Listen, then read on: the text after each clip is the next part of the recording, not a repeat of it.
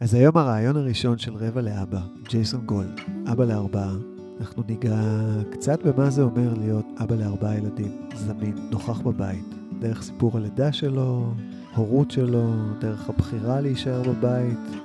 בסופו של דבר, מה הבנפיט, מה התוצר של להיות אבא נוכח עם הילדים שלו. אתה בן 50 ואתה אבא לארבע, ואתה כבר שנתיים נמצא פול טיים עם הילדים בבית, כששלושה מהם בחינוך ביתי או במסגרות אלטרנטיביות, שאחד מהם, אם אני לא טועה, זה בבית ספר יער? שניים, שתי שניים, בנות. שתי בנות. חינוך יער. אתה פעיל כבר שש שנים בעמותת דרך גבר, ומי שלא יודע שיחפש על זה, זה אחד הדברים המדהימים שיש לגברים. אתה צלם סטילס, ואפילו די טוב בזה, ובשנה האחרונה אתה יוזם, יחד עם דודו, נכון? יש לך גם את הצילומי אבות, אתה יוזם את הצילומי האבות, שזה אבהות. בכלל דבר מאוד מאוד כן. מדהים, צילומי אבהות, כן. וגם יש את היוזמה של המפגשים של אבות ובנים, יחד עם דודו שמאי, מהמם. נכון? זה כן. קורה ביחד? כן. ואני רציתי להגיד איזה מין משהו קטן, משהו על ה... כשאני ראיתי אותך פעם ראשונה בשיבא, אז ככה היית נראה לי מאוד מסקרן. מתי זה היה? זה היה לפני, אני חושב, חמש שנים, אוקיי. שש שנים. זה היה בשיבא הראשון שלי. אה, ואני ראיתי אותך כזה, זה היה לגדת הירדן שם, הירדנית אצל דני, והיית נראה לי כמו בחור כזה, כאילו היית נראה לי כבר בתוך העניינים, נראה לי זה השנה השנייה שלך בשיבא או משהו כזה. אולי. אבל כאילו, לא, אני זוכר שקראו לך והיית חלק, לא היית חלק מההפקה נראה לי, אבל כן, הסתובבת, צילמת וזה, ואמרתי, בואנה, מעניין מי זה הבחור ההוא גם. יש לך משהו כזה שנראה מאוד מאוד רציני. מאוד רציני במה שאתה עושה, ב- ככה... זה מאוד סקרן אותי, ואז יצא לנו באמת ככה להיפגש בכל מיני אופנים. נכון.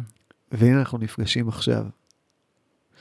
יאללה, קדימה. ואני רוצה רגע לספר גם איפה אנחנו נפגשים, אנחנו בעצם נפגשים בקליניקה של בת הזוג שלך. שאתה רוצה רגע להגיד משהו על מה שהיא עושה? אה, אשתי חני גולד, היא מלווה אנשים סביב כל הסיפור של אה, הפלה. אם זה לפני הפלה, מי שהולך לעבור, או אם זה תוך כדי ליווי פעיל של הפלה.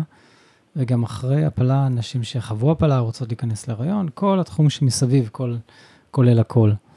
אז אנחנו עכשיו יושבים בקליניקה שלה, אה, שהגיעו לכאן אה, הרבה נשים, אה, כל מיני נושאים סביב... אה, אה, אשתי לא קוראת לזה הפלה, היא קוראת לזה הריון צעיר. הריון שלא לא בזמנו, אבל היא בעצם מתארת את ההפלה כסוג של הריון, של, סליחה, של לידה. התכוונתי להגיד לידה צעירה. כן. אז אנחנו יושבים כאן, במקום שבו הרבה נשים מגיעות אה, בהקשרים של אה, לידה, הריון, הפלות, כן?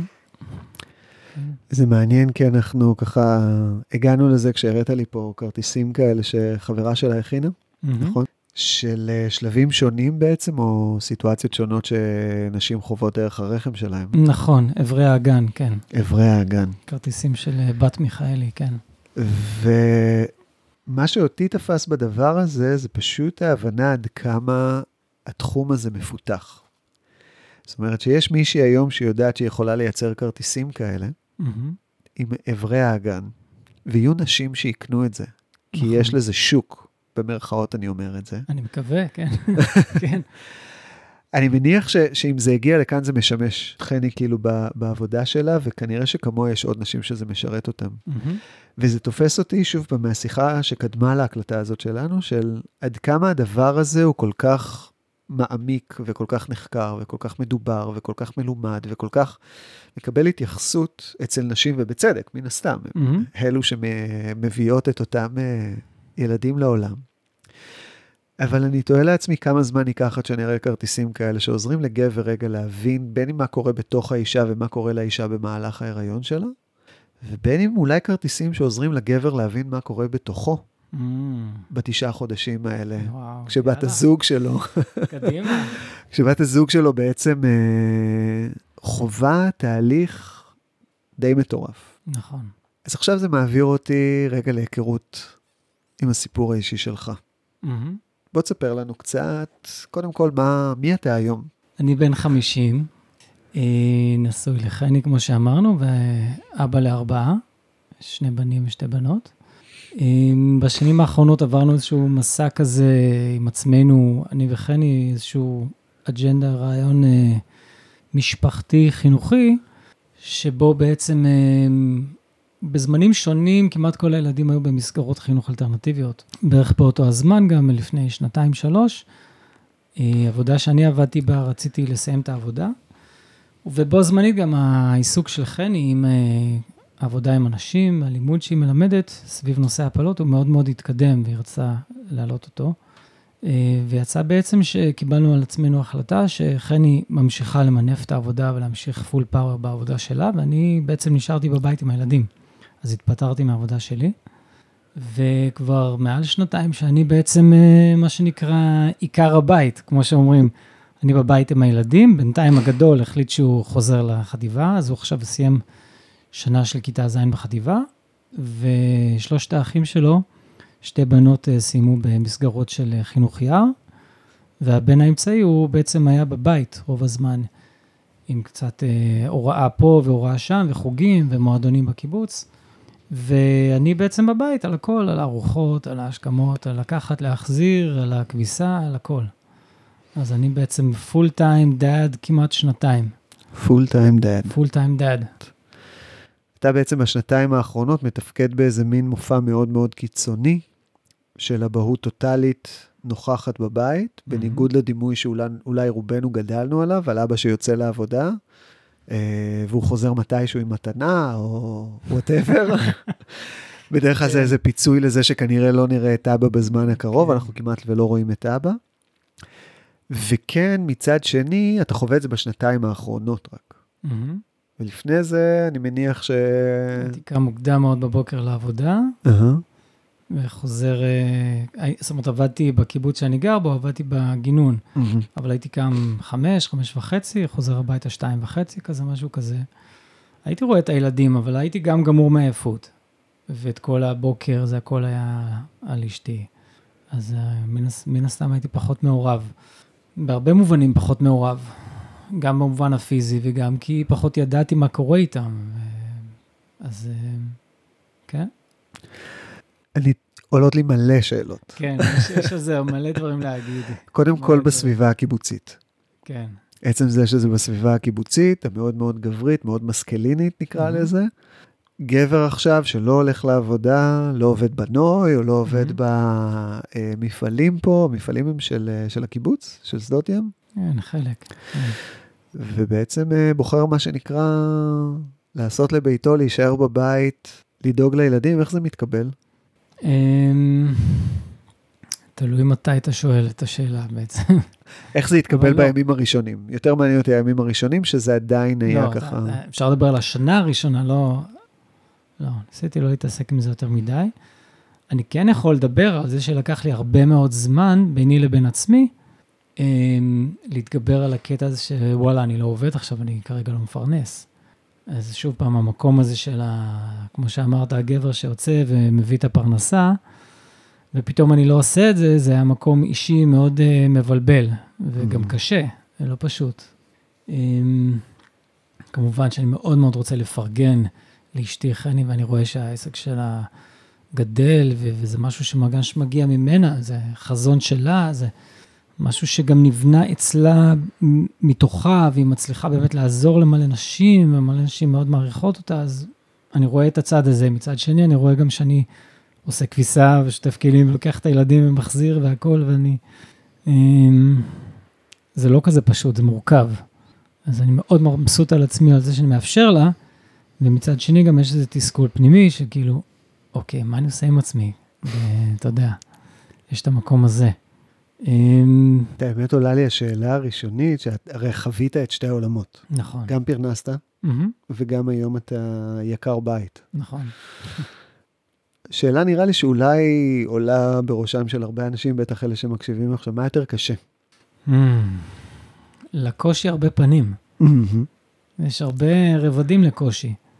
זאת אומרת, אני זוכר שעבדתי פה בצוות גינון ביולי-אוגוסט, אתה, אתה מת, אתה... אני זוכר פעמים שממש כמעט התעלפתי בחום.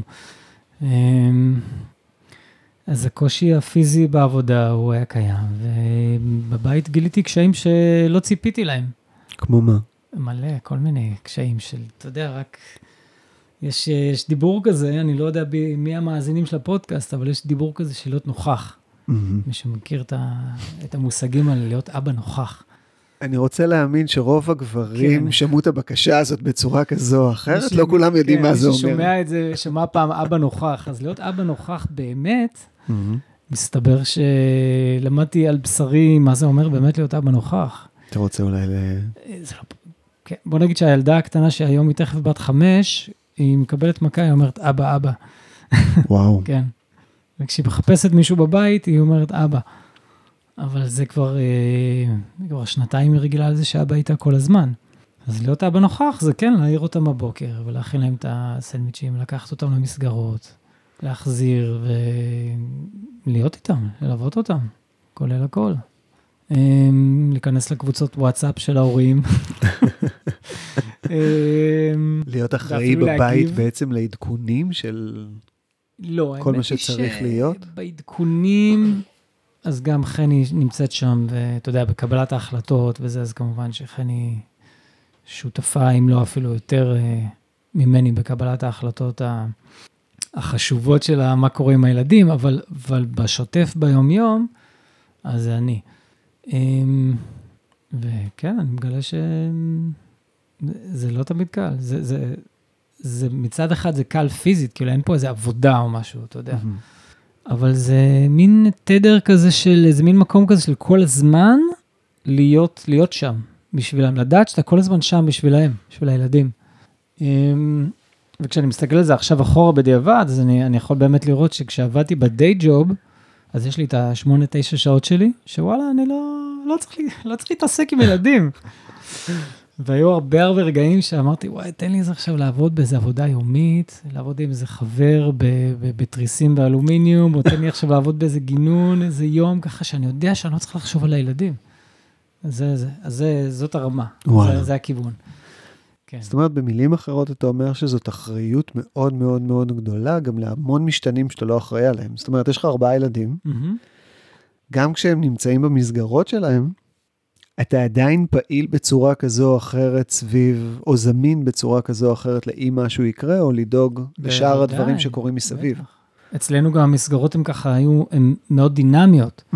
כי ביום כזה יש איזושהי אה, מורה משלימה בפרדס חנה, וביום אחר יש את המסגרות שם, ואז צריך ללכת ולהחזיר, ויש אה, להוא את החוג.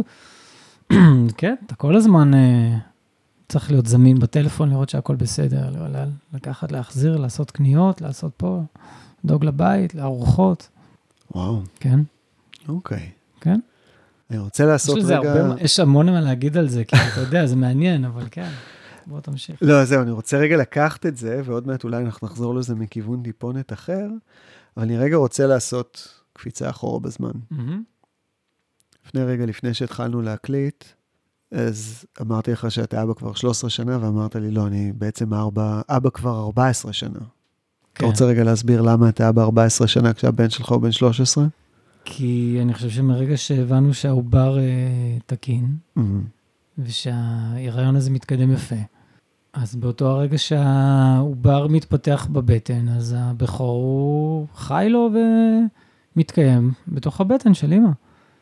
אוקיי. אני שם עליו ידיים, אני מדבר איתו, הוא שומע אותנו, הוא מומעם קצת, אבל הוא שומע אותנו, ואני גם חושב שהוא מרגיש באיזשהו מקום. אז אה, למעשה תשעה חודשים ראשונים, אני גם אה, חושב שלאבא יש השפעה כזאת או אחרת. אז אני רוצה רגע שנחזור לתשעה חודשים הראשונים האלה. מהמם. בעצם, אולי אם אני מבין אותך נכון, זה שבעה חודשים, כי אתה מדבר ככה, האולטרסאונד הראשון, כן, הרגע אוקיי. המרגש הזה, ששומעים את הפום פום, פום פום. לגמרי, וואו. זוכר את האולטרסאונד הראשון, אני זוכר כשאנחנו מחכים לשמוע אם זה בן או בת, ואז אומרים זה בן, ואז הוא מראה לנו ככה... רצית שזה יהיה בן? אמ, לא זוכר שהיה לי רצון כזה או אחר. עכשיו אני חושב שזה לא משנה מה, מה הם היו אומרים, הייתי בטח מתרגש באותה מידה, אבל כן, זה היה מאוד מרגש. אה, בן ראשון, בן בכור, הוא גם היה, הוא גם היה התינוק הראשון משני הצדדים, זאת אומרת, הוא גם היה נכד ראשון לכולם, כן. אז הוא באמת הראשון. מעניין כמה יש על. הכתפיים שלו בעקבות זה. הוא, הוא ילד טוב, אני, אם אין לנו זמן, נספר גם איזה משהו שהוא אמר לי היום. או-אה, כן, אני חושב כן. שנשמח לשמוע את זה. אבל רגע לפני. זה, אתם שם באולטרסאונד הראשון הזה. אתה רואה את הדבר הזה קורה. כן. מה, עד כמה שאתה זוכר, מה קורה שם? מה קורה לך שם? אה, אני מרגיש התרגשות גדולה, ממש ככה, הרבה שמחה בלב. אתם רציתם, כן, בטח. כן. כן. כאילו אצלנו- תכננתם אצלנו את זה זה? היה מאוד פשוט, זה היה תשעה חודשים אחרי הירח דבש, נולד, ה- נולד אורי. כן, אוקיי, זה היה מאוד uh, straight forward, מה שנקרא. או-אה. בטח שרצינו, כן, הוא נולד מתוך אהבה מאוד גדולה.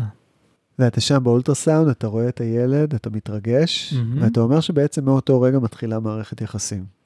Mm, אני אומר את זה היום, כן, אני לא יודע עד כמה הייתי באמת מודע לזה אז. Um, היום אני מבין, ובטח שעם האחים והאחיות שלו, אחרי זה הבנתי את זה אולי יותר, הייתי יותר מודע לזה, שכשהתינוק בבטן אז הוא סופג, כן, הוא מרגיש. אני יודע את זה היום, אני יודע את זה בדיעבד על סיפורים על, על אימא שלי, כשהיא הייתה בבטן של אימא שלה, אני הבנתי את הסיפור הלידה שלי גם יותר מאוחר מהלדת, שעשיתי איתה כמה סשנים, ואז גם דיברתי עם אימא שלי על הסיפור לידה שלי האישי, אז יש, יש משמעות למה שהעובר חווה, למה שהעובר. מרגיש. אתה פתחת פה וואחד אה, סוגריים משמעותיות ככה, פתחתי פה דברים, עם הסיפור לידה האישי שלך. כן. למרות שיש לי תוכנית ככה לעשות פרק שלם סביב הדבר הזה בפני עצמו. כאילו השאלה הזאת של מה אנחנו יודעים על סיפור הלידה האישי שלנו. אמ, האם בכלל שאלנו? גם אם שאלנו, אני לא יודע אם אימא זוכרת. זהו, אם אמא זוכרת את כן. באמת מה שקרה שם כן. או לא, ואתה מעלה פה משהו שהוא הוא סופר מהותי, ההבנה הזאת שהרגע הראשון, או הרגעים הראשונים שאנחנו מתחילים לייצר קשר עם התינוק, ומה Mhm. שקורה מהרגעים האלה, וההתפתחות שלו בתוך הבטן. ואז פתאום אתה מעלה פה את הסיפור לידה שלך, אני לא יכול שלא לשאול מה, מה, מה קרה שם מה בסיפור הסיפור לידה. לידה שלי? כן. לאו דווקא את כל כולו, אבל... פותחים פה סוגריים. אני, אה, אה, בשלושת הילדים אחרי אורי, אה, אשתי ילדה לידות בית. ו... אורי נולד בבית חולים. לא, אורי נולד בבית גם, אוקיי. אר- ארבע לידות בית. אה, ארבע לידות כן, בית. אבל אורי היה עם מלדת אחרת, ועם שלושת האחים והאחיות שלו היינו מיילדת שהיא עם רות פדידה היינו, ואחרי הלידות ככה, אני גם שאלתי אותה אם היא עושה ככה סשנים פרטיים של אחד על אחד, והיא אמרה כן, והלכתי לה- לכמה סשנים של אחד על אחד. דיברנו על כל מיני דברים. אנשים יבינו מה הכוונה בסשנים של אחד על אחד, כשאתה מדבר על סשנים של אחד סשנים על אחד. טיפוליים, היא גם עושה עבודה במים, היא עושה טיפולים בתוך המים, אה, שיטות שגם היא פיתחה, ואתה יודע, סשן טיפולי, שבהם דיברנו על החיים שלי. היא בדרך כלל לא, לא הייתה עושה את זה, אבל היא, היה לנו קשר ממש טוב. אה, ומה שאני שמעתי בסיפור לידה שלי, כל, ה, כל החיים שלי מאימא שלי, זה שאני הייתי מצב עכוז, ובלידה בבית החולים, ברגע האחרון אני התהפכתי. וכל השנים תמיד שמעתי את הסיפור הזה, ואימא שלי הייתה מספרת אותו, והכל טוב והכל יפה, לא הבנתי בזה כלום כמובן, זה לא אמר לי שום דבר. איך תמיד התהפכתי ברגע האחרון, איזה יופי וזה. אז באחד הסשנים עם המיילדת, עם רות, אני ככה, לא זוכר אם בדרך אגב, אבל סיפרתי לה את הסיפור, ואז היא הסתכלה עליי, וזה היה בשנות ה-70 המוקדמות בארצות הברית, ואמרה לי, אתה לא התהפכת ברגע האחרון. הפכו אותך בכוח. אמא שלך הייתה עם אפידורל, וגם נתנו לה סמי הרגעה, והיא לא זוכרת כלום, אבל אתה לא התהפכת לבד. וזה היה מאוד משמעותי, ושבסוף הסשן אני הייתי, ישבתי באוטו והתקשרתי לאמא שלי וסיפרתי לה קצת את הסיפור ואמרתי לה מה קרה, והייתה שתיקה בצד השני של הקו. ואז שמעתי את אמא שלי בוכה, ואז היא סיפרה לי שהיא לא זוכרת, ושבאמת אה, הרופא, בארצות הברית יש את הרופא שלך, כאילו יש את הרופא המיילד, שכאילו, וכשהיא הגיעה לבית חולים הוא לא היה. וזה איזה רופא אחר, ובאמת סיממו אותה, ובאמת לא זוכרת. היא אמרה לי, אני לא זוכרת מה היה שם. אז uh, הסיפור הלידה שלי, האישי הוא שבאמת um, הפכו אותי בכוח. זאת אומרת, עם הידיים הפכו אותי, מהמם. ואז הביאו אותי למצב שאני יכולתי ללדת. וזה כבר לוקח אותי לסיפור שלם על האם הייתי מוכן, האם אפשרו לי את הזמן, ובעצם הפכו אותי לפני הזמן וכל מיני כאלה, אבל אנחנו לא... לא ניכנס לשם, לא, לא ניכנס לשם ספציפית, אבל... אבל זה, כן. אני מקווה שהסיפור הזה מעלה סימני שאלה למי ששומע אותנו, להבנה עד כמה כל כך הרבה פרטים קטנים mm-hmm. נצרבים שם בתוך התודעה שלנו, עוד לפני שאנחנו נושמים את הנשימה הראשונה שלנו בעולם. אני חושב שבכל הדתות אה, זה ידוע שהחיים של התינוק מתחילים לפני שהוא נולד, מתחיל בתור עובר. Mm-hmm. שהעובר אה, נושם ותקין, אז בעצם מתחילים החיים שלו. יש, אם אני לא טועה, גם יש בטח שבטים שהגיל של הילד נספר לא ממתי שהוא יצא לאוויר העולם, ממתי שהוא נוצר בבטן של האימא, mm-hmm. אם אני לא טועה, אפשר לבדוק את זה. זהו, אז אני, אני מחבר את זה, גם ראינו בדיוק לפני כמה ימים איזה סרט שכבר ראיתי אותו בעבר, אבל ראיתי אותו שוב פעם לקראת הלידה הקרובה, שמדבר בדיוק על זה אגב, על ה... עד כמה זה משמעותי המערכת יחסים שמתחילה להיווצר עם התינוק. Mm-hmm. ועד כמה זה משמעותי שהתייחסו אליו גם בהתאם. זאת אומרת, היו עד לפני לא הרבה שנים, אם אני לא טועה, יותר ממאה שנה, שבהם היו מתייחסים לתינוק כמו מוצר כלשהו, כמו חפץ כלשהו, שעכשיו אפשר להפריד אותו מהם, אפשר לעשות איתו כל מיני דברים, ומלכתחילה התפיסה החומרית הזאת תופסת במובן מסוים את התינוק, או את העובר, בתור משהו שעד שהוא לא יצא לעולם, הוא לא לגמרי רלוונטי, הוא לא לגמרי קולט. ומה שאתה מעלה פה בעיניי הוא, הוא עוד יותר מחזק את השאלות שלנו, שאנחנו צריכים לשאול את עצמנו כגברים וכאבות, mm-hmm. במעורבות שלנו, ועד כמה אנחנו חלק מהדבר הזה, עוד הרבה לפני שהוא יוצא החוצה לעולם. Mm-hmm. וכמו שאמרתי, יהיה עוד פרק שלם של סיפורי לידה, ו... וזה כבר עושה איזה מין ספתח שכזה. כן, סיפורי לידה זה מעניין. זה מעניין גם לראות עד כמה אימא שלך החזיקה כל השנים איזה סיפור, והיא חזרה עליו פעם אחרי פעם, עד שהוא כן. כבר הפך להיות מוחלט כנראה מבחינתה. נכון. ונשמע כאילו גם הייתה לה איזה סוג של בושה כלשהי. כי זה היה סיפור מאוד חמוד, כאילו, אה, התהפכת ברגע האחרון, איזה יופי וזה, אבל אה, זה לא, זה לא באמת קרה. כן. אה, גם המילדת הסבירה שבשנים ההם, ארצות הברית, כאילו, לא היה, כאילו, לא נתנו זמן לתינוק להתהפך. לא, אתה בא, אתה מגיע לחדר לידה, אתה צריך עכשיו ללדת, את צריכה עכשיו ללדת. זה עכשיו הולך לקרות, זה לא עכשיו, אולי הוא יתהפך, איזה יופי. לא, לא. אנחנו צריכים לדאוג לזה שעכשיו העובר יתהפך, ואם הוא לא זה, אז צריך לעזור לו. בכוח. בכוח, להפוך אותו, כן. כן. טוב, אז כמו שאמרתי, אנחנו לא ניכנס לא, להשפעות לא. של זה על החיים שלך, אבל אפרופו שלב הלידה, אני רוצה רגע לחזור אליך באמת, לסיפור האישי שלך כגבר. כמו שאמרתי מקודם, לפני שהתחלנו להקליט, עדיין לא מצאתי את השם לגבר לפני שהוא הופך להיות אבא. קראת לזה פרה-אבא, אבל הרבע לאבא הזה, רגע לפני שאתה הופך להיות אבא, אתם מתחילים בעצם לידת בית, זה לא בבית הזה שאתם גרים בו עכשיו. נכון. איפה גרתם אז? במקום אחר בקיבוץ. פה, אבל בקיבוץ. כן. אתם נכנסים ללידת בית, שאגב, גם אני מניח פה, אני רוצה להאמין לפחות שחלק מהמאזינים מכירים את זה, וחלק כנראה שלא מכירים את זה. זה אומר שאתם יולדים את הילד בבית עם מיילדת. מיילדת, כן. עם דולה? או שאז לא הייתה לכם דולה? הייתה אז דולה. הייתה דולה. דולה שבעצם... בלידה הראשונה הייתה דולה, בלידות האחרות לא. אני הייתי דולה. כבר הבנת מה קורה ויכולת לתפקד. כן. אז אתם עם מיילדת? בדולה, כן. איך אתה עכשיו במצב הזה? כאבא... אתה מתפקד שם בבית? כמה זמן היה בעצם המהלך הזה של כל ה... שעות רבות. יותר מיום? לא, אבל זה היה יותר משבע שעות, אולי 11 שעות או משהו כזה, אני לא זוכר בדיוק. אה. אבל זה הרבה שעות. לא הלכת לעבודה באותו יום. לא, הלכת לעבודה. עבודה. אמ, זאת שאלה ממש טובה.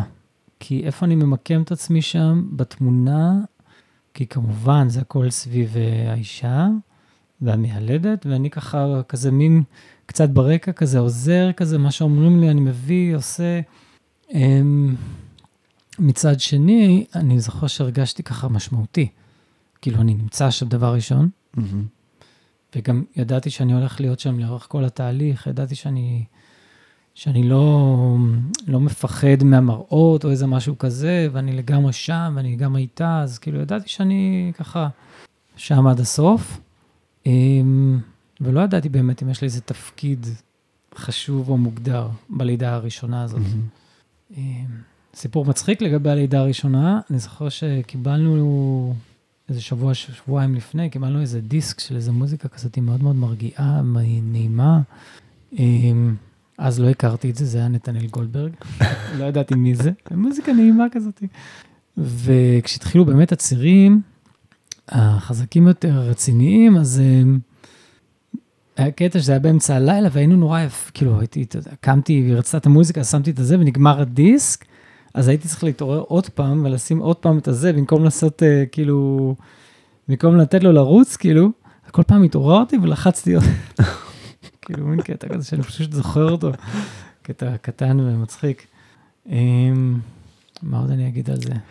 אז אתה אומר שאמרת משהו שהמיילדת לא חשבה שאתם מספיק מוכנים. אני חושב שהמיילדת לא מספיק האמינה שאשתי תוכל ללדת בבית.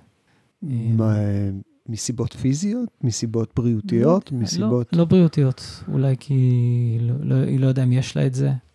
אה, מנטלית? בתוכה, מנטלית, מנטלית, פיזית, אוקיי. כן, אבל אה, אחרי זה ילדה עוד שלושה בבית, אז כן. ואמרת שהרגשת נחוץ. אה, מצד אחד הרגשתי שזה ממש חשוב שאני שם. מצד שני לא היה לי ממש איזה תפקיד מוגדר, לא ידעתי בדיוק מה אני עושה. איפה מיקמת את עצמך? מסביב, ככה, אתה יודע, מה, מילאת בריכה? הייתי בבריכה, וזה בסוף היא לא ילדה בבריכה, אבל לא משנה. היא הייתה בכלל בבריכה? היא הייתה בבריכה, כן, מהמם. אבל היא לא ילדה בבריכה עצמה. אה, כן, הבאתי, אתה יודע, לקחתי, הבאתי, מה שצריך. כמובן שבצירים, ממש לפני ה- שהעובר יוצא, לפני הלידה עצמה, אז כמובן שהייתי איתה מסאז', אתה יודע, כל מה שצריך. אני יודע. אני לא בטוח שכולם יודעים. זה קטע, זה קטע אז מאוד אני מעניין. לא כל כך ידעתי, כן? מה שהדולה אמרה לי בעיקרון הדולה עושה את זה. מהמם. אבל גם הדולה אומרת, בוא גם אתה, אם אתה כבר פה, אם אתה כבר פה ואתה משתתף בלידה, אז בוא גם אתה, בגב התחתון וכאלה, מקומות כאלה, בוא תיתן שם איזה מסאז' כזה קטן, תלחץ בנקודות מסוימות, וכשיש ציר כואב, אז אתה יכול להחזיק את היד ולקווה שהיד שלך לא תתפרק. כי באמת היא הפעילה עליך כזה לחץ? יש לחץ, ויש לפעמים אה, צעקות או גניחות חזקות, או אתה יודע, היא מוציאה קולות, ו... אז אתה צריך לא להיבהל. אתה צריך להבין שזה חלק מהתהליך. אה, כן, כן. הכל פעם ראשונה, אתה יודע. ובפעם הראשונה הזאת אני מנסה להחזיר אותך ככה לרגע הזה. אחרי, כמה אמרת? 11 שעות? משהו כזה, אני לא זוכר בדיוק. היה בלילה או ביום שקרתה הלידה עצמה? הלידה עצמה הייתה כבר ביום. ביום. התחלתם בלילה, כן. בערב כזה? מקווה שאני לא טועה עכשיו, כאילו אני מנסה לחשוב. אני חושב שזה היה, אני חושב שהיה אור. אני חושב, אוקיי. אוקיי. אל תתפסו אותי. לא. לא תופסים אותך במילה. אפרופו סיפורי לידה והזיכרון שלנו. זיכרון. עד כמה זה משמעותי לכתוב אותם. יש מצב שכתבתי את זה, וואלה. יש מצב. זה קטע מעניין, נותן פה איזה מין טיפ קטן. כן. זה כאילו אני, אני כשגפן בטוח נולדה, כתבה, דרך אגב, את כל. הסיפורי לידה של כל הילדים, כן, בטוח. כן, זה מי שעובדת עם מיילדת כזה, מיילדות הרבה פעמים מאוד אה, מכוונות ודוחפות לזה. נכון. אפרופו גם כן, העניין הזה של ההתייחסות הגברית וההתייחסות הנשית, כאילו עד כמה אנחנו כגברים. מקבלים איזה מישהו שנמצא שם לידינו. אמרנו, תשמעו, חשוב גם נקודת מבט שלכם. רגע, שבו, תכתבו את זה. תתייחסו לזה. שימו איזה אינפוט על הדבר הזה. אתה מתכוון שאנחנו נכתוב? ש... שאנחנו נכתוב, שאנחנו שאנחנו, נכתוב כי. אנחנו רואים שם משהו, בדיוק ביום כן. חמישי האחרון ישבנו עם אה, מישהי שאנחנו עובדים איתה על ההכנה ללידה, מהמם. היפנוברת'ינג וכל זה. ואז היא דיברה על, על העניין הזה שבעצם בשלב הזה שממש לקראת הלידה עצמה, יש את כל התהליך הזה של קוקטייל של הורמונים שעובר בגוף של האישה, והאישה בעצם לא נמצאת בהכרה מלאה, גם כשהיא לא תחת אפידורל וסמי הרגעה. בעצם בתוכה יש משהו שהוא לא לגמרי מחובר לזמן, ואתה ראית את זה, אני מניח, ארבע פעמים. נכון. קורה שם משהו שהוא באמת, הוא ברמה המיסטית אפילו, בתוך. בתוך החוויה הפנימית של האישה. כן, זה נכון. ואנחנו כגברים עומדים שם מהצד, מופעלים עלינו גם כן אוקסיטוציני וכל מיני חברים כאלה. אבל אנחנו לא מופעלים ברמה שהאישה מופעלת, ויש לנו איזה מין נקודת מבט שהיא לגמרי מעורבת רגשית. זה הסיפור שלנו שקורה פה. זאת לא המיילדת שיכולה להתרגש, לא להתרגש, הדולה. זה המשפחה שלנו שנבנית פה כרגע, זו המשפחה מהמם. שלנו שנולדת כאן עכשיו, ויש פה סיפור לידה שמנקודת המבט שלנו, יש לו חשיבות מאוד גדולה, כי יכול להיות שאנחנו רואים המון דברים שהאישה לא תזכור אותם אחרי זה. ואנחנו מחזיקים איזה מין סיפור שאף אחד אבל לא בא ושואל, מתחקר אותנו, אומר במרכאות, אחרי זה, מה היה פה? מה היה פה בכל המהלך הזה? שוב פעם, זה לא רק בפרטים הקטנים. אתה עשית ככה, הוא עשה ככה. איך כל הקסם הזה קרה? Hmm, דווקא אשתי זוכרת לא מעט דברים, וגם אנחנו מצלמים, וואלה. גם צילמנו. צילמתם את ארבעת הלידות? אמ, כן, באחת מהן אולי אה, אחותה צילמה קצת, אבל אה, וואלה. אני גם צילמתי, כן. וידאו? לא, סטילס, סטילס. כן, וואו. כן, צילמתי. זה מעניין אחרי זה לראות את זה, כן. אז אני רוצה להחזיר אותך רגע ללידה הראשונה, לנקודה הזאת בזמן. כי הייתה שם נקודה שרגע לפניה, עדיין לא ממש היית אבא, היית בדרך להיות אבא. מהמם. אמנם נכון, אמרנו, אתה תשע חודשים אבא לעובר בבטן, אבל אני יודע מהסיפור האישי שלי, לא היה לי משהו פיזי להתייחס אליו, והיה קשה לי להתחבר לזה ב-100%. גם כשנגעתי מדי פעם והרגשתי דפיקות, או בעיטות, או כן. תזוזות, לא ידעתי מה זה. ויש שם את הרגע הזה. אתה היית שם בשביל לקבל? כן, בטח. היית שם כן. לקבל את אורי. כן, ראיתי את הראש, יוצא, הכל, בטח. ומה קורה לך ברגע הזה? וואו, זה כמו... איך אני יכול לתאר את זה? אני לא יודע איך אפשר לתאר את הדבר הזה. אתה רואה את, ה... את החיים עצמם מגיחים אליך. זה איזשהו חסד אדיר. אתה חלק מהדבר הזה שהוא... שקורה. זאת אומרת, אתה מן הסתם היית חלק מזה שהוא נכנס לבטן. אה, תוך כדי ההיריון נגעת קצת בבטן, דיברת קצת וזה, והנה, הופ, הנה, התינוק הזה החדש יוצא. אה, למזלי הגדול אני התברכתי בזה שגם אה, השתתפתי גם בזה שהוא יצא, כן? ראיתי את הראש שלו יוצא, זה התרוממות, התרוממות רוח אדירה.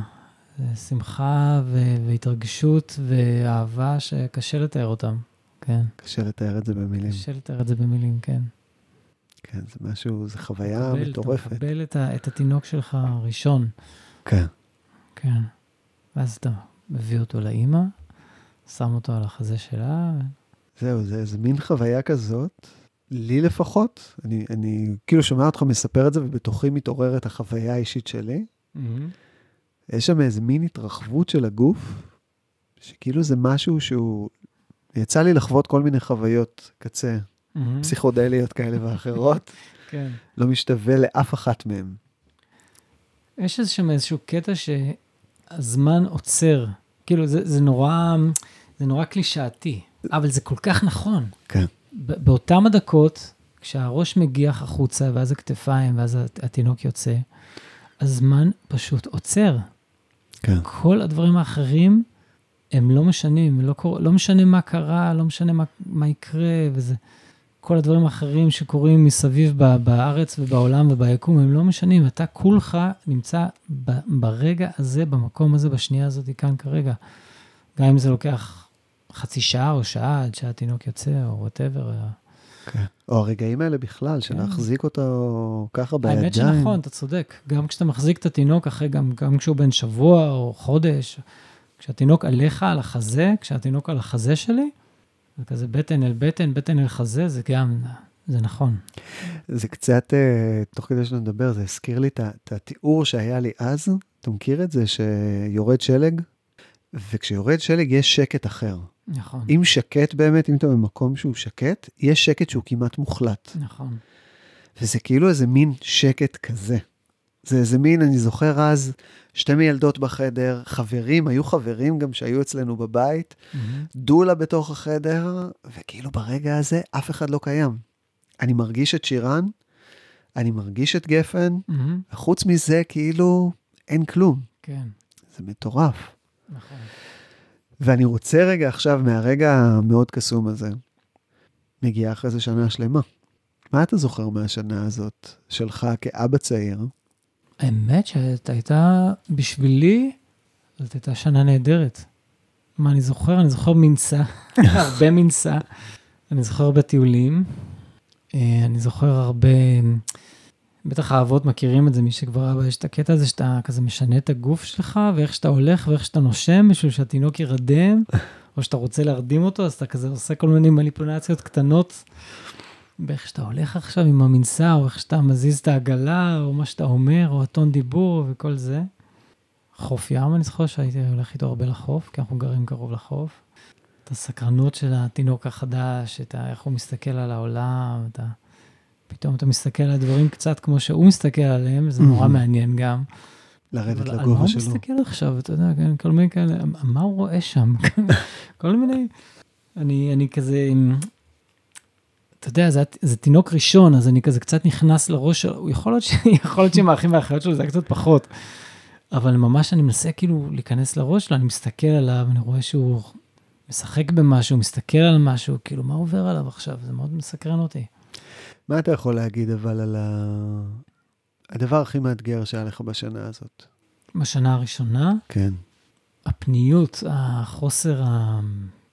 כאילו היה, היה מאוד, היו דברים מאוד משמעותיים וחיוביים, ויש דברים שלא לא חשבתי עליהם מעולם, שאף אחד גם לא אמר לי, כמו הזמן האישי שלי, שכאילו הלך פייפן, אין, אין זמן אישי שלך.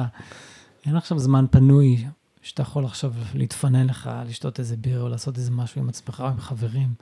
כמעט לא קיים. בשנה הראשונה, מעט מאוד. אה, גם כי צריך לטפל בתינוק ולעזור, וגם כי אתה רוצה לעזור לאישה, שכאילו היא לוקחת את רוב הנטל בתכלס, גם את כל ההנקה, וההנקה זה גם, זה גם לוקח אה, קטע פיזי, זה גם מעייף. היא Mhm. צריכה לאכול יותר ולאכול שונה. אז גם אני רוצה לעזור לה, אז אני לוקח את התינוק. שנינו ביחד עם התינוק, אז כאילו זה לא משאיר הרבה זמן אה, לעצמי. זה דבר שלא לא כל כך לקחתי אותו בחשבון. ובעצם ההיעדר הזמן הזה, אתה אומר זה האתגר הכי גדול שהיה לך? בשנה הראשונה אני זוכר, כאילו מישהו לקח את החופש. מה, מה המחירים שאתה יכול להגיד שהוא גבה, החופש הזה שנלקח ממך? Mm, תסכול לפעמים. אה, mm, זה קצת קשה לענות, כי באמת זה היה ככה בן ראשון, היה הרבה הרבה שמחה, והרבה כיף, והרבה באמת, אה, כאילו, וואו, יש לי, יש לי בן קטן חדש. אה, מחירים, זה גם לקחת, יש גם את המחיר הזוגי, שעכשיו, כאילו, כל הזמן שהיה לנו כיף ביחד, שהיינו רק שנינו, עכשיו זה כבר לא. אז כבר אין יותר כאלה דייטים, או בואי נלך לפה, בואי ניסע לשם, בואי נעשה משהו מגניב, כבר אין את זה. כי עכשיו זה רק אנחנו והתינוק, אז עכשיו לטפל בתינוק, אין לנו עכשיו זמן ביחד איכותי. וגם הזמן עם עצמי, כמו שאמרתי כבר. כן? זה פחות השפיע זמן איכשהו עם על... ה- חברים, קצת אה, יותר, אה, אתה יודע, עבודה וכאלה, כאילו, מהמם. כל נושא הזמן, זו המילה כללי, זמן חוזרת פה על זמן, כל עצמה. נושא הזמן, כל מה שהיית רגיל ב-24 שעות להכניס, עכשיו גם יש לך תינוק. אז, כאילו, אז כן, כל הסולם, הסולם עדיפויות, כל ה... הכל השתנה. הכל בעצם השתנה. איך זה השפיע באמת על הזוגיות שלכם? אתה אומר שכבר אין זמן לכל הדברים האלה. בת זוג שלך עייפה. היפה, כן. צריך לדאוג לה גם יותר. היה רגע שפחדת שזה ייתקע ככה כל החיים? לא, לא? לא, לא חשבתי במונחים כאלה. יותר חשבתי מ- מרגע לרגע, מהכאן ובעכשיו. וואלה. כן, לא, לא, לא יודע אם היה לי פנאי או פריבילגיה לחשוב על מה יהיה עוד 20 שנה, או מה... הכל כאן ועכשיו, מה, מהיום להיום. כן. בחוסר הזמן הזה. את האמת, אני שאלתי אותך את זה גם בשאלון שלפני. אם היית יכול עכשיו לחזור לאותו ג'ייסון שהיה שם, רגע לפני שהוא הופך להיות אבא, מהמם. לפני הלידה. לפני הלידה, אפילו לא רגע, חודש לפני הלידה. מה שני הדברים שהכי היה חשוב לך להעניק לאותו ג'ייסון, שידע שיזכור לפני, חודש לפני הלידה הזאת? שאני בתור מי שאני היום, מי שאתה היום עם ידע של ארבע ילדים כבר, 13 שנה כאבא. אני, אני יודע מה אני יכול להגיד לו, ואני גם אגיד לו את זה, אבל אה, אני, גם, אני גם יודע שלא בטוח שזה יעזור. מהמם. אה, גם כי אני לפעמים עקשן, וגם, אה, וגם יש קטע שאתה, עצות הכי טובות, עדיין אתה צריך ללמוד את הדברים על בשרך. מהמם. אז גם אם היה פתאום מגיע לי מהעתיד איזה ג'ייסון עתידי כזה, 14 שנה אחרי זה עם ארבעה ילדים, אז כן, הייתי אומר לו שגם זה יעבור. מהמם. אז קח נשימה עמוקה, זה בסדר, אל תדאג. אה, גם אם לא תישן כמו שצריך, אתה יודע, לא יקרה לך כלום, אתה, נכון שאתה נרגן ושאתה אה, מרוט ועצבני, אבל אה, אל תדאג, זה שווה את זה. מהמם. אה, אני אגיד לו דברים כאלה, אני אגיד לו ש... שהוא הולך להיות אבא מהמם. אה, בטח הוא יתרגש אם אני אגיד לו את זה. ושהוא אה, יכול לסמוך על אה, דברים שיש בתוכו, אפילו אם הוא לא מודע למה הם הדברים האלה. דברים שהוא יכול לסמוך. הוא יכול לסמוך Mhm. על איכויות שיש בתוכו, מהמם. אפילו אם הוא לא מודע להם. אני, בתור ה- כן, כן, כן. הג'ייסון של 14 שנה אחרי, אני אומר לך שזה הכל, שזה בסדר, יש בך איכויות אה, ממש טובות, אתה ממש חומר טוב לאבא. מהמם. אז אתה יכול להיות רגוע בקטע הזה. כרגע זה נראה חדש ומבלבל ו- וקצת מלחיץ אולי ומטריד, ווואו, איך עושים את כל הדברים האלה. אה, אני, אני לא יודע עד כמה זה יעזור לו שאני אגיד לו את כל זה, אבל הייתי גם נותן לו חיבוק. ממני היית ככה. נותן לו חיבוק. הייתי נותן לו חיבוק כזה של אה, אבא של אה, ארבעה, 14 שנים קדימה, ו... וגם הייתי עוזב אותו אחרי זה לנפשו, ויודע שיחווה את זה. למה אתה חושב שזה לא היה עוזר? כחבר טוב, טוב, שמכיר אותי ממש טוב לפני הרבה שנים, אמר לי, שמע, תכל'ס זה לא משנה באמת, מה אני אגיד לך, אתה תמיד תעשה את מה שאתה רוצה בסוף. אז אמ, שזה חלק מזה, זה גם מצחיק ואולי קצת ציני, אבל זה גם נכון, אני צריך לחוות את הדברים בעצמי על בשרי, מהמם. ואין מה לעשות, צריך לעבור את זה. זה נחמד שאני יכול לבוא מהעתיד פתאום ולתת לי כזה איזה חוכמה מהעתיד. מהמם. אולי הוא היה... ואני שומע דווקא באמירה שלך בסוף של לתת חיבוק, שאולי זה אחד הדברים היותר משמעותיים יותר כן, מכל המילים כן. האחרות שאפשר כן, לתת. כן. החיבוק הוא מאוד משמעותי, אני בונה עליו. כן. כי אני, אני שומע את מה שאתה אומר, ואין אין חוכמה בעולם כנראה. שיכולה לתת מרפא לתסכול הזה שיש שם. יש שם תסכול. היעדר שעות שינה, היעדר כן. הצרכים הבסיסיים, נורא. אין דרך לתקן את זה, אין דרך לעשות את זה נכון. אתה לא אוכל כמו שצריך, אתה כן. לא תמיד אוכל בזמן, וכשאני לא אוכל כמו שצריך, אני עצבני. אה, אני רק אגיד עכשיו משהו שעלה לי, שהוא גם, הוא בטח פתח לעולם שלם נוסף של פודקאסטים, אבל החיבוק הזה שאני נותן לו, לעצמי, כן, של ה-14 מהמם. שנים לפני זה, זה מין סוג של חיבוק שהייתי רוצה מאוד לקבל אותו מאבא שלי. זה מה שאני רוצה להגיד. שאם אבא שלי נגיד היה בא אליי. אז, אבא שלך היה אז בחיים? הוא היה, הוא היה אז בחיים. הוא גר בחו"ל, הוא באמת האמת שהוא הגיע ללידה של אורי. ויכול להיות שהוא אפילו חיבק. אבל החיבוק הזה עם הכוונה הזאת של, של הייתי שם, אל תדאג, הכל בסדר. כאילו, I've got your back.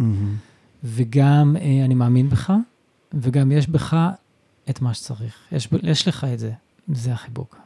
כן. כמה הוא היה נוכח שם באמת אה, בתקופה הזאת? הוא הגיע לביקור אולי של שבועיים, מהמם. אני חושב שאולי הוא הגיע, אני חושב שאולי הוא הגיע אחרי הלידה, אם אני לא טועה. ככה הוא החזיק אותו, אה, התרגש בעצמו. אני לא, לא זוכר שהוא היה משמעותי בשבילי בתור אבא חדש. אה, יותר היה בתור כאילו סבא חדש, מגניב, יש לך נכד ראשון וכאלה. אבל הוא לא אבל היה... אתה לא הרגשת שהוא היה שם עבורך גם לא, כבן. הוא לא היה משמעותי כאבא. שם בשבילי. אני גם שמחתי בשבילו, והוא כן. גם שמח בשבילי, אבל הוא לא, הוא לא היה משמעותי בקטע של, אה, וואו, בני, כאילו, בואנה, אתה אבא, סחטיין עליך, איזה יופי, בוא, בוא תשמע קצת דברי חוכמה, בוא, בוא נדבר קצת על מה זה, מה זה להיות אבא. בקטע הזה פחות. הוא אי פעם היה אבא כזה?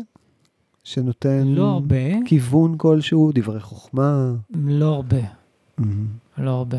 היית רוצה שהוא יהיה כזה? אמ, היום אני כבר לא אומר שהייתי רוצה שהוא יהיה ככה או אחרת, הוא היה מי שהוא היה, הוא גם היה הרבה מאוד דברים טובים, מהמם. כן. אני שם רגע את הדבר היפה הזה בצד, ואני שואל רגע בכנות, האם היית רוצה, היה לך רצון כלשהו שהוא כן, אולי בחלק מהזמן יהיה האבא הזה שנותן איזו הכוונה בחיים, או... כן, או... כן. אתה אמרת משהו שמבחינתי, כשאני שומע אותו, אולי תדייק אותי, אבל זה אתה רוצה לראות שהוא רואה אותך. אתה רוצה לדעת שהוא רואה אותך, שהוא... הוא רואה אותך הופך להיות אבא, הוא רואה כן, אותך כן, בקושי שלך, הוא רואה אותך ב- בתהליך כן, שאתה עובר. כן, כן, זה משמעותי. זה כאילו, זה לא רק נכון. שהוא הופך להיות סבא, אלא הוא האבא שלך, שכאילו עדיין מתפקד כאבא עבורך, מהמם.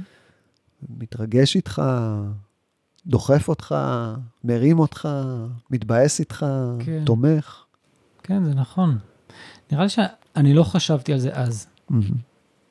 ב- במונחים של כל הדברים שאני אמרתי עכשיו, לא חשבתי על זה אז בכלל. כן. עכשיו אני חושב על זה בדיעבד, הוא כבר לא איתנו, וכן, זה גם מתחבר לי עם הנוכחות שלו בכלל באופן כללי בחיים של אמא. בכלל באופן כללי. לא, הנוכ... כאילו ההכוונה שלו, של Mm. ה... העזרה הבאית והחוכמה הבאית והכיוון וזה.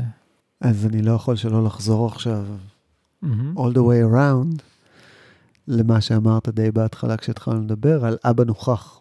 מהמם. אבא נוכח, שאתה עכשיו בעצם אבא נוכח, גם כן. מתוקף הזמן היותר גדול שאתה מבלה עם הילדים.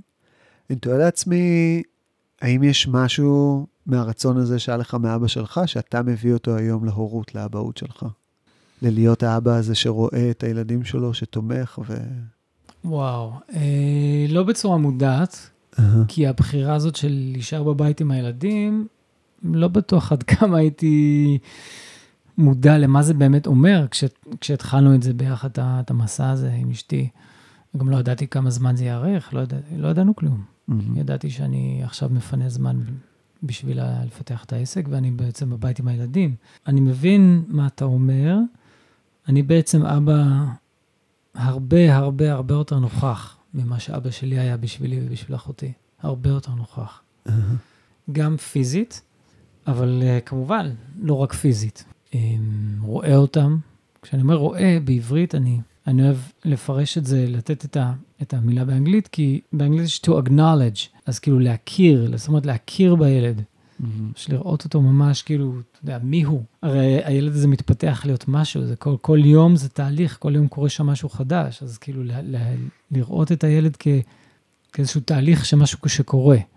ואתה יודע, להיות שם בשבילם, לתמוך בהם, כולל גם שהילד יראה שגם לי קשה, מהמם. וגם על ידי זה שגם ילמד אה, מה זה להיות אנושי, גם שאבא עצבני וגם שאבא קשה, שזה גם חלק מהחבילה, זה גם, אה, אתה יודע, לא רק, אני לא רוצה שישמע מהדברים שלי, כאילו, אתה יודע, אני כזה אבא מאפשר והכל נחמד והכל חביב והכל סבבה תמיד, לא, לא, זה לא, לא זאת הכוונה. זאת לא האידיליה. לא, האידיליה זה תנאים אמיתיים של החיים. אבל מצד שני, עצבני. אבל מצד שני, כן, אני שומע, אתה אומר, אבא עצבני. לפעמים אבא גם עצבני, נכון. אבל אני תוהה לעצמי, האם יש שם את המקום הזה של האבא שאמרת, רואה, acknowledge, כן. את הילד. ועד כמה, עד כמה אתה רואה שהראייה הזאת שלך כאבא, מהמם, כאילו יש לך בנים ובנות. מהמם. זאת אומרת, יש לך את שני הצדדים. עד כמה אתה רואה שזה משפיע עליהם בנוכחות הזאת שלך שרואה אותם? עד כמה אתה רואה שהם כבני אדם, עד כמה שאתה יכול להשוות את זה לעצמך, יכול להשוות את זה לילדים אחרים? מה החשיבות הזאת של האבא שרואה? Hmm, אני לא יודע להגיד אה, לעומת אימא, אבל באופן כללי, הורה שנמצא ונוכח ורואה את הילדים, אני חושב שבראש ובראשונה זה דבר שהוא נותן אה, אה, ביטחון עצמי. כי זה נותן ביטחון, דבר ראשון, לילד, לילדה. אמ, עצם זה שאתה נמצא פיזית, ואתה, זאת אומרת, אתה סביר פלוס, זאת אומרת, אם אתה, באמת, אם אתה לא, כאילו, הורה נוראי, אם אתה לא מכה או צועק יותר מדי, או פגום באיזשהו אופן בעצמך, אם אתה ממש הורה סביר פלוס, אבל אתה נמצא שם, ואתה רואה את הילד, אז אני חושב שזה מעניק אה, ביטחון עצמי. אה, ואני יכול להגיד על עצמי שאני לא הרגשתי שראו אותי כשהייתי ילד. אני יכול להגיד שהחוסר ביטחון שלי, הוא יכול לנבוע הרבה מהחוסר פניות של ההורים שלי, או... הם, הם כאילו היו, אבל הם כזה, כאילו היו ולא היו כזה. אז מהבחינה הזאת אני יכול לראות כל אחד מהילדים שיש להם דעה טובה, ככה עצמאית, ככה מוצקה על דברים, יודעים מה הם רוצים, יודעים לבקש. אני לא מנסה להגיד במילים אחרות שהם רבים כל הזמן אחד עם השני, אבל הם, הם יודעים לעמוד על שלהם. הם ילדים נפלאים. היום, אה, כן, לפני כמה שעות בן הבכור שלי ישב איתי באוטו, והוא רצה להגיד, הוא אמר, אבא, אני רוצה להגיד לך משהו. אמרתי לו, אוקיי, מה? אה, ואז הוא אמר שהוא הוסיף לעצמו קצת זמן בטלפון שלו, ב... יש את האפליקציה של, ה... מהמם. של ההורים ששמים זמן לילד בטלפון, אז הוא אמר שהוא הוסיף לעצמו קצת זמן בטלפון שלו, והוא מרגיש עם זה ממש לא בסדר. והוא רוצה לדבר איתי על זה, ואמרתי לו, אוקיי, איזה יופי שאתה מספר לי, אמרתי לו, איך, איך, לא הבנתי איך עשית את זה. אמרתי לו, אה, לקחת לי את הטלפון, הוא נכנס לטלפון שלי והוסיף לעצמו קצת זמן.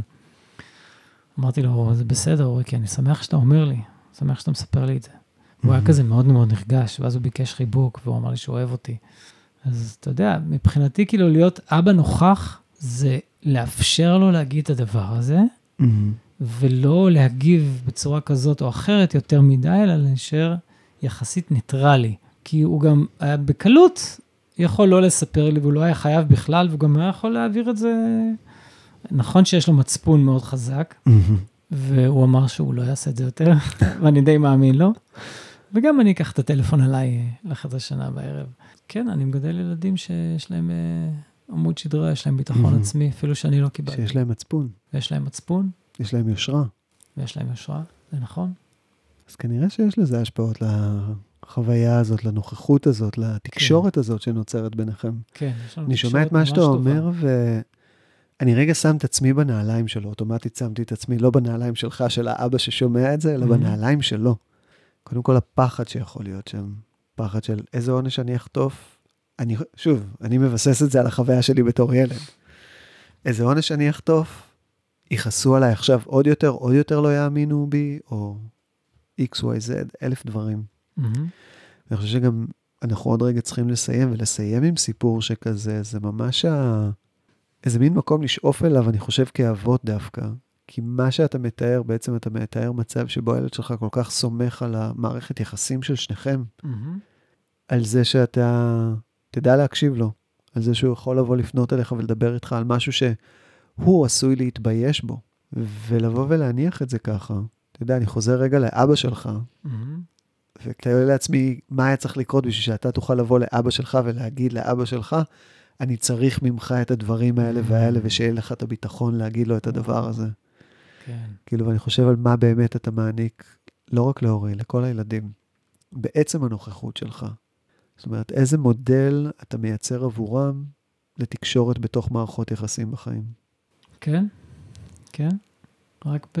רק, רק בזכות זה שאנחנו נמצאים וקיימים ומתעניינים ורוצים, צריך לרצות. זה שכחנו להגיד. צריך לרצות. לרצות להיות איתם. צריך לרצות, צריך לרצות הכל. כל מה שדיברנו הערב, הכל, אז אמ- דיברנו על זה קצת לפני שהתחלנו להקליט. אז אתה יכול להגיד את זה אני כרגע רוצה שזה יישמע. לחזור שנייה ולהגיד את זה, שאתה, לפני שהתחלנו להקליט, אתה אמרת שיש עולם שלם שהוא מופנה כלפי האישה, כלפי האישה ההריונית, כלפי הלידה. כלפי... שיש מידע שלם שעובר מהנשים לנשים, ואיפה אנחנו הגברים, ולמה המידע פחות מונגש לנו, למה... ואני אמרתי לך, זה נכון, אבל גם, אבל גם הגבר צריך לבוא ולרצות, הוא צריך להתעניין. זה, זה צריך גם לבוא ממנו, ויכול להיות שאם מספיק גברים יעשו את זה מספיק שנים, אז גם זה יהיה הרבה יותר פתוח ומונגש ו, וקל. אם, אז, אז אני אומר, בראש ובראשונה, אנחנו צריכים לרצות. כי אתה יכול ללכת לעבודה ולהכניס אה, 40 אלף שקל בחודש, ואתה יכול להיות מנכ"ל חברה ולחזור ב-7-8 הביתה, ולראות את הילד שלך שעתיים ביום ו, ולהרגיש נורא עם זה. אתה יכול להרגיש רגשות אשמה וכל מיני דברים, אבל אתה, אם אתה רוצה באמת להיות שינוי משמעותי, אז אתה, אתה, אתה צריך לרצות להיות משמעותי בהיריון, בלידה ובגידול ילדים. ואם אתה רוצה, אז אתה תמצא את הדרך לעשות את זה. זה פחות או יותר מה שאני בא להגיד. זה הכל ברצון. כן. ברצון ובכוונה. את האמת, אה, אינשאללה שבאמת גם חלק מהעניין בפודקאסט הזה, זה בכלל להניח דברים בשיח ובשפה, בשביל שיהיה אפשר אחרי שהם כבר בשיח ובשפה לבחור. ולראות האם אני רוצה. אבל לפחות שהדבר הזה יהיה יותר ויותר מדובר. האיזון. למצוא את האיזון הנכון שמתאים לך, כן. ומתאים למשפחה. לך כגבר, לך כאבא, לך כמפרנס, לך כ... כבן אדם. מה האיזון המתאים לך, עד כמה אתה באמת רוצה להיות נוכח. אבל אה, כן, ש... שתבין שיש לך בחירה תמיד. אה. אוקיי. אז אנחנו הולכים לסיים, כמו שאתה מכיר אותי, Mhm. אני אוהב לסיים בתודה. והתודה שאנחנו נסיים פה, זה מין, אה, נראה לי, הולכת להיות פינה כזאת בפודקאסט. אוקיי. וההודיה שאני מזמין אותך לשים פה רגע, להנכיח אותה, זה משהו אחד או שני דברים שאתה מכיר עליהם תודה, שגדלו בך או התפתחו בך מעצם היותך אבא. מעצם היותך אדם שהוא גם גבר בעולם, גם בן זוג, אבל מה שקרה בזכות זה שנהיית אבא. משהו שאתה מסתכל על עצמך היום ואתה אומר, על זה אני מכיר תודה, וזה קרה בזכות האבהות. שני הדברים שעולים לי, ראשונים זה היכולת, היכולת לסבלנות, שחשבתי שאני בן אדם סבלני, שיש בי סבלנות. אבל לא הבנתי באמת מה זה סבלנות עד שיש לך ילד, שניים, שלושה, מה זה באמת סבלנות. כשאתה נכנס לחדר ואתה רואה שהבת ארבע לקחה טוש בלתי מחיק, וציירה על כל הארונות הלבנים עם טוש בלתי מחיק. איך אתה נושם לתוך הדבר הזה, ומה אתה עושה עכשיו? סבלנות. אז זה האבהות לימדה אותי. דבר שני שאני חושב שהאבהות לימדה אותי, זה איזשהו מין מבט um, רוחבי כזה על תהליך שאנחנו כל הזמן נמצאים בו. אנחנו לא רואים אותו בדיוק, אנחנו לא בדיוק שומעים אותו, אנחנו אולי מרגישים אותו, אבל... זאת אומרת, להאמין שאנחנו נמצאים איפשהו על רצף של תהליך. תהליך של שנים, של uh, בנייה של uh, משפחה, של בנייה של uh, גידול ילדים. ובעצם זה, זה מאוד עוזר לי שאני רואה את הדבר הזה כאיזשהי מין ציר זמן, mm-hmm. שנמצא איפשהו בציר הזמן הזה. כי אחרת, אם אני מסתכל על אירוע פר אירוע, אז זה יכול להיות קשה, זה יכול להיות מתיש, זה יכול להיות מאוד מתסכל. אם אני מצליח לראות את, ה, את ה, כל התהליך של האבהות כאיזשהו משהו שמאוד רחב, שמה שאני עושה משפיע גם על העתיד, אז זה יכול מאוד לעזור לי. אז הראייה הזאתי... מין ראייה רחבה. היא ראייה מאוד מאוד רחבה, לשנים. זאת אומרת, mm-hmm. אתה צריך לראות את הדברים שקורים. עכשיו הילדה זורקת את עצמה ובוכה וצורחת ולא רוצה לצאת מהבית, כי אין לה את הנעל השנייה, ולך תמצא עכשיו את הנעל השנייה הזאתי. אז אתה צריך לראות את זה כבתור איזשהו תהליך רחב. ממש מזדהה עם זה. ממש, היום, כאילו, שוב פעם, אני עדיין יותר צעיר באבהות שלי ממך, אבל אני לגמרי יכול להזדהות עם זה בתור משהו שבעבר, לפני שנהייתי אבא, הייתי הרבה יותר אימפולסיבי ויותר רואה את הדברים מהרגע להרגע. Mm-hmm. והיום זה הרבה יותר, אוקיי, אז זה קורה עכשיו, אנחנו נתייחס לזה כרגע ככה, ואני בטוח שבפעם הבאה שנפגוש סיטואציה דומה, זה ייראה טיפונת אחרת, וגם אם לא, אנחנו פה for the long run. כן. אין ברירה. כן, זה כמו uh, עצים. הדברים שאתה עושה עכשיו, היום, יכול להיות שהם ישפיעו בעוד חודש, יכול להיות שהם ישפיעו בעוד חצי שנה. כן? וואו. Mm-hmm. ג'ייסון, כן, המון כן. המון המון המון תודה. תודה לך. כאילו זה בתור פודקאסט ראשון, ובתור הפרק הראשון בפודקאסט, אה, אני, היה לי ממש ממש כיף. אתה הבאת את הפודקאסט לפתח ביתי, בתוך הבית שלי, ותענוג, איזה כיף. אין לי צל של ספק שלשמוע את הסיפורים שלך פה זה יעורר לא מעט השראה. וואו. אולי אפילו סטנדרטים אה, די גבוהים הצבת פה, אבל זה טוב, זה טוב.